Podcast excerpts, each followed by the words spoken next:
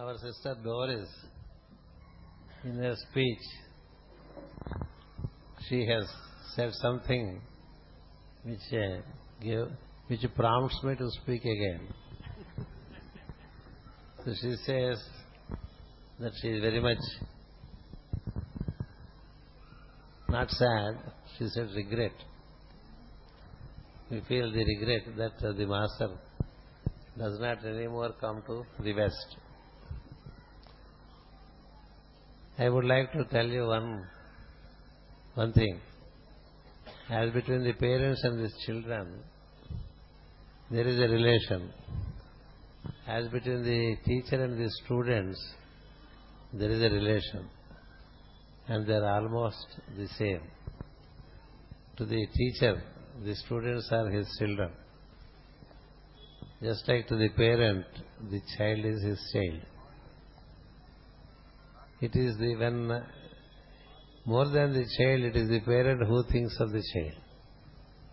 And she also knows it because she is also a mother. She has a daughter, she has a son. More than her children think of her, she thinks of them. It's very common. The, the, the ongoing race, our children are the next generation, they move forward. They don't look back so much as we look towards them. They are the future, so they look elsewhere. So one is looking around the American continent, another is looking around European continent, moving between America and Europe. These are two children. But she always thinks of them. Does she or does she not? She can answer. She daily think, thinks of her daughter and son. That's the mother's nature. But do the children daily think of the mother? Sometimes when we telephone also they say, Mommy, I'm a bit busy, I'll call you later, and they don't call even. Isn't it? So that's how between the teacher and the student, the student, the teacher thinks of the students uh, hundred times more than the student thinks of the teacher. This is the truth. In the teacher's mind, every student has a place to whom he regularly supplies energies. So he is a hundred times more concerned about those whom he taught because he would like that all that he taught takes to a form and grows from within and manifests in a beautiful manner. So therefore there is never a disconnection between the teacher and student. And when she says uh, that the master doesn't come over there, so I regret it. So the regret would be hundred times from, from this side. But we need to accept one bitter truth of a higher plan, a higher dimension by which we are guided. We are all guided by the purpose. We are guided by purpose. Let purpose guide the little wills of men. When a purpose is fulfilled and there is enormous teaching, which is uh, enough for a few hundreds of lives to work out. That kind of a teaching is given. Every time when I speak, our friends in the West, they come and say, Master, it takes so many lives to fulfill what you say. But that is teaching. It leads you to be a cosmic person. So when we have the tools, we should also give them time to work them out. We cannot go on bombarding with more and more and more and more, which goes above the head, isn't it? So when the purpose is fulfilled and the implements are given, we should give time for their assimilation. So therefore, it is by purpose we are guided, not by our likes and dislikes. If it comes to likes and dislikes, Kumari knows how much I would like to be in the West. She is the only person who knows how much I would like to be in the West. And uh, she is always, in fact, slightly afraid that he may even settle in the West. Because, and it, but still, that kind of liking, because where the teaching is well received, there you would like to be, isn't it? Where the teaching is not received, why should you be there? A teacher is uh, hungry after listening students and practicing students. He is not with those who are arrogant, who are indifferent, who are who don't even trust themselves and therefore trust the teacher and the teachings. It's not for them. It's for those who listen, who receive, who assimilate, and who grow. When such is happening, would a gardener leave a growing garden?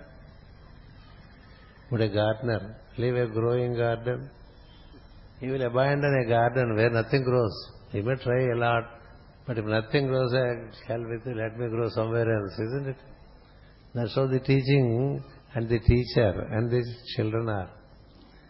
The students are the like the flower plants, the fruit plants, and he would ensure that they are uh, growing well. He eliminates the weeds around. He reorganizes the earth around. He makes sure that enough sunlight comes through Gayatri. All these things he arranges. He's a gardener. So the, the love of gardener towards the plant is much more the love of the plant towards the gardener. Such is the relation and we are guided by the higher plan in the sense when you grow a mango grow, the mango trees in the garden have all grown and they are able to find their own expression and are able to give some fruits out of the tree. It is not so much work for the gardener anymore. The garden has grown, it continues to give for many seasons mango trees, it resists any weeds that are around. Once the seed is strong, it resists everything, it grows. So, would it, would it not be necessary that the teacher looks to some other areas of working when the garden is going by itself? And you yourself expressed last time when I was in Europe that all the touchings, teachings that you have given together, when, when we commute and compute them, if we listen every minute a day, it takes seven and a half years to complete all the teaching that we have. To listen, complete listening to all the teaching. Day and night, if you continuously listen without pause for a minute, it takes seven and a half years to listen to the whole teaching. That was before last year's teaching. And then you have to add on to it. So, so much teaching is there and there is also a healthy growth. So you should let things grow. That's why in the wisdom it is said, beyond a point, the teacher becomes a hindrance for growth. If he hangs on to the students, he becomes a hindrance to growth. That should not happen. So therefore, there is a plan. And we follow that plan and in tune with that plan, we continuously meet because in a different dimension, we always meet. So that would happen and uh, uh, coming to Europe, not coming to Europe is not a big issue. What I said was, if you listen carefully, I may come, but I, more, I no more teach. I may come, but I no more teach. So there are, the, words have to be carefully heard. So by when I say this, Kumar will be missing a beat. So he would, in spite of not teaching, he will go. Before he was going, in the pretext of teaching, but we don't know what is in this store. You can't say what is tomorrow, isn't it? So for the moment, as I understand, we have done together enough good work. Enough good work has happened in all these years and it, it has its ability to grow by itself. So therefore, when it is growing by, growing by itself, why should you press the accelerator anymore? When, this, when the vehicle is in cruise mode, it moves by itself. You don't have to keep on pushing the accelerator anymore. You can relax. It goes on. When such a situation takes place, where is the need? I do understand every time I come and teach, you feel very joyful and you feel the, the joy of the presence and all that is there. But then there is another step to be realized. So in that context, somewhere, this inevitable step has to happen. In fact, it is being hinted from 2012. If you all remember well, it was already said in 2012, but then again for three years it got extended, 2013, 14 and 15. Always the, there is no, in nature nothing happens, there is no sudden halt, it's a gradual. So the brakes were applied in 2012 and the train stopped in 2016. This is how it happens. So you are, you are given prior information and we work it out. And we have YouTube, we have Skype, we have so many things, you know, and we have uh, such an electronic media, we don't feel anymore that we are distant. So we continue, but with a different methodology. That is how you have made me to express again the same thing at the grand stage where we have and we feel the presence of a greater number of the members of hierarchy. They guide us and we live according to their guidance. May that be so. And uh, I am very grateful to four of you that you have, you are very precise in your speeches. You are not vague in your speeches. You have not taken the, even the time allotted to you. You have completed what you intend to communicate in shorter duration than what is planned, which has uh, put me to speaking. Otherwise, this should have this should be up to one o'clock. We started around eleven o'clock, and everything is over by about, uh, including the including the executive officer. The whole function has happened in one and a half hours. Precision is part of wisdom, isn't it? So, speaking a lot, communicating nothing is one thing.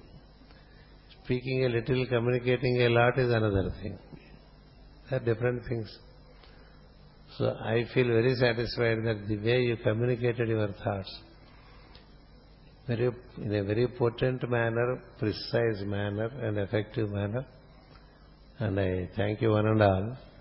And until the Upanayana Vatus come, we can relax for a while. There are about ten children who are initiated into Upanayanam. And we, as they come, we bless them and then move towards the lunch. You may relax for a while and we rejoin here and uh, bless the children. Thank you.